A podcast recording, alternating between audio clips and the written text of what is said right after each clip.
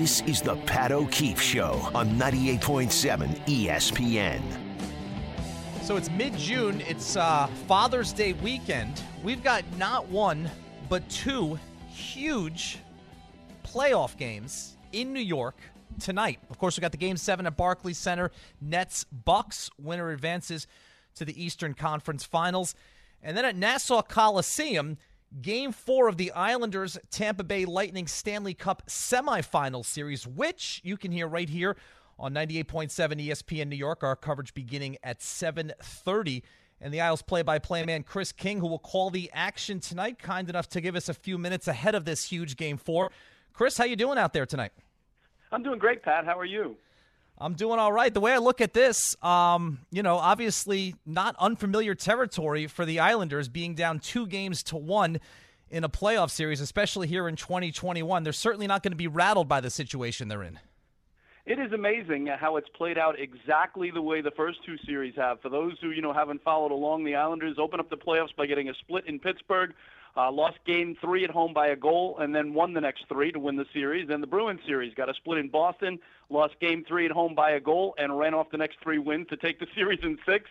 Sure enough, go down to Tampa, get a split down there, come home, lose game three by a goal. So, you know, if the pattern continues, do they have the Lightning right where they want them? Uh, I'm not sure anybody can beat this Tampa team uh, three times in a row. Nobody's even beaten them twice in a row in the playoffs in the last two years. Uh, but it is a crucial game for. They cannot go down 3-1. Uh, if they get the split, it's back to a best of three, and they certainly have shown they can win on the road anywhere this year. Yeah, so you know they jump on them last Sunday in Game One. They pick up that really impressive win in Tampa Bay. What changed in games two and three in this series?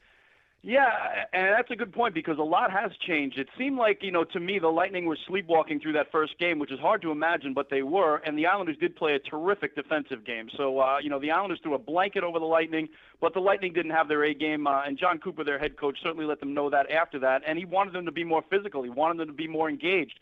They certainly did that. They came out with a lot more energy, a lot more bang in that second game, uh, which they took four to two. And then to me, the Thursday night game at the Coliseum, Game Three, Tampa did to the Islanders exactly what the Islanders did to the Bolts uh, in Game One, and that has just completely shut them down offensively. Gave them no ice to work with, uh, let them do whatever they wanted on the outside, but wouldn't let them inside the dots, and made it so difficult to get any quality scoring chances against Andrei Vasilevskiy. So that was uh, maybe the most impressive defensive effort I've ever seen from a Lightning team Thursday night at the Coliseum. You know, it's it's a crucial game, obviously, like you said, it, going down three to one in this series, and then the series going back to Tampa for Game Five.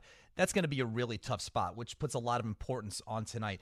Does Barry Trotz in these situations have a history of shaking things up? Might he shake up the lineup or the lines or the rotation tonight? There is one possibility for that, Pat, and I, I think he will tonight just because of what that uh, wild card could be, and that is Oliver Wahlstrom. He's a rookie sniper uh, who went out injured in the Penguin series in Game 5 and hasn't played since, but he's healthy. He's been practicing. He's been pregame skating, and uh, he just has a lethal shot. It just explodes off his stick. Um, and they need offense, right? They haven't been scoring. They haven't scored more than two goals in any go- a game of the series. They haven't scored more than one power play goal in the three games combined. And during the regular season, he was their second leading point man on the power play. And, and again, the shot is just so hard and it, it explodes off his stick so quickly that he makes it difficult to defend. And even if the goaltenders are making saves, they're generally awkward saves. So he picks up a lot of points on those rebound goals where the guys clean up in front. So I do think he'll finally put Oliver Wahlstrom back in tonight just to try to give the team a little offensive spark that they certainly need, and we'll see if it works. Barry does have a, a terrific history of, of making changes, even throughout these two playoff series. Most of the changes he's made, uh, the prior two playoff series, I should say, against Pittsburgh and Boston, had been in goal, and every time he switched goaltenders, it worked out perfectly for him. Uh, as both, you know, Ilya Sorokin won all four games in the Penguin series, and then Semyon Varlamov won all four games in the Bruins series. Chris King, the Isles play-by-play man, uh, joining us. Game four tonight. Isles Lightning, Nassau Coliseum. Coverage here at 7:30, uh, right here on 98.7 ESPN New York. So you mentioned goal, and that's been an you know interesting thing to watch, especially the first two series. Chris, uh, what do you do? You think there's any chance of a shakeup there tonight? No, because Semyon Varlamov has played so well. I would say, you know, if, if goals against were the problem, I would say sure. But you, you know, you look at the last game; he only gave up two.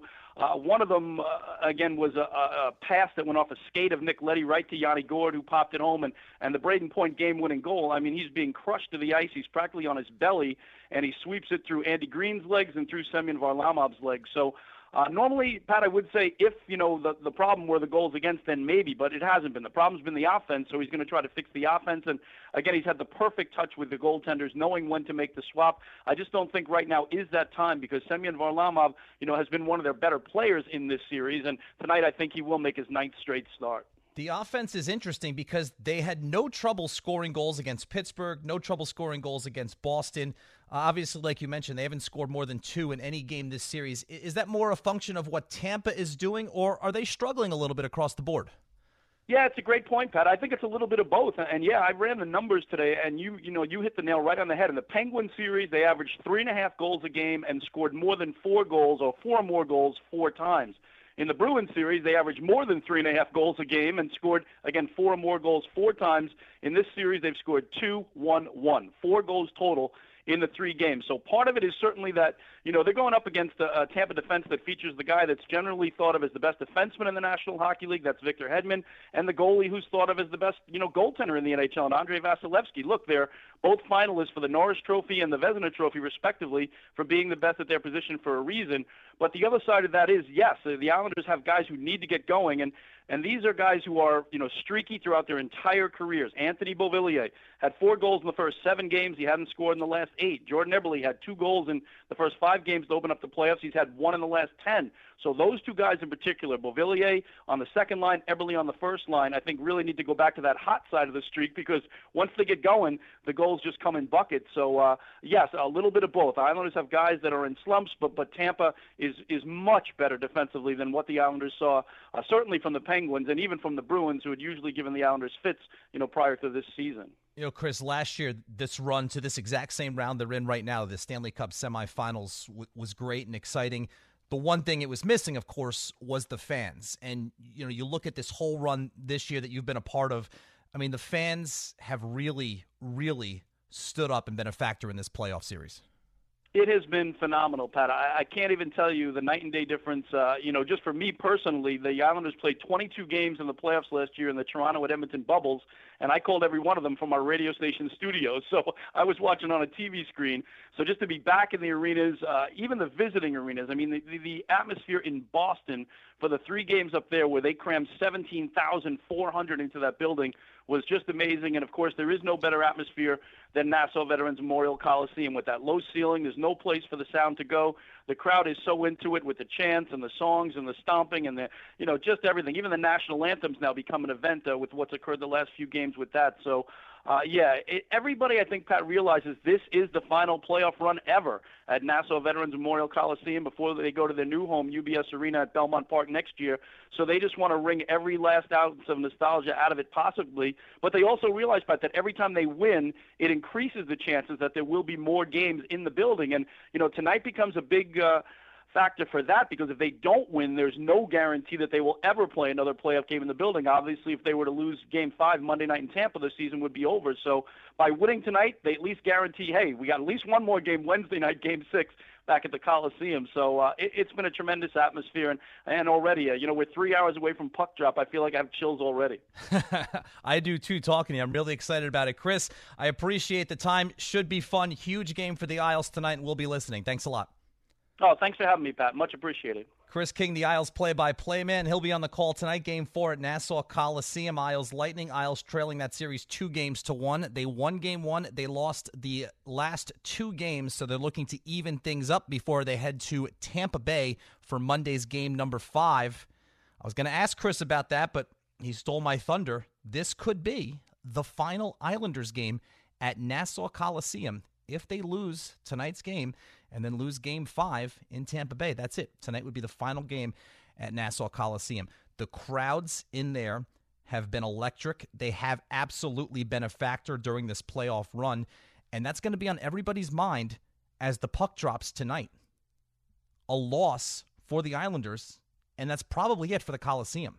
This, you know, aesthetically speaking, the most pleasing building, no, no, but charm wise, you know, all the history in there for that unbelievably passionate fan base, mostly on Long Island. I mean, that's it. They love that place. They love this team. They love that place. And this could be it. And I anticipate that being a factor tonight, just in the way that the, the crowd approaches this game. We'll see if that trickles down to ice level. But a huge game for the Isles and the Lightning. You can hear it here starting at 7:30 on 98.7 ESPN New York. You're listening to Pat O'Keefe on 98.7 ESPN.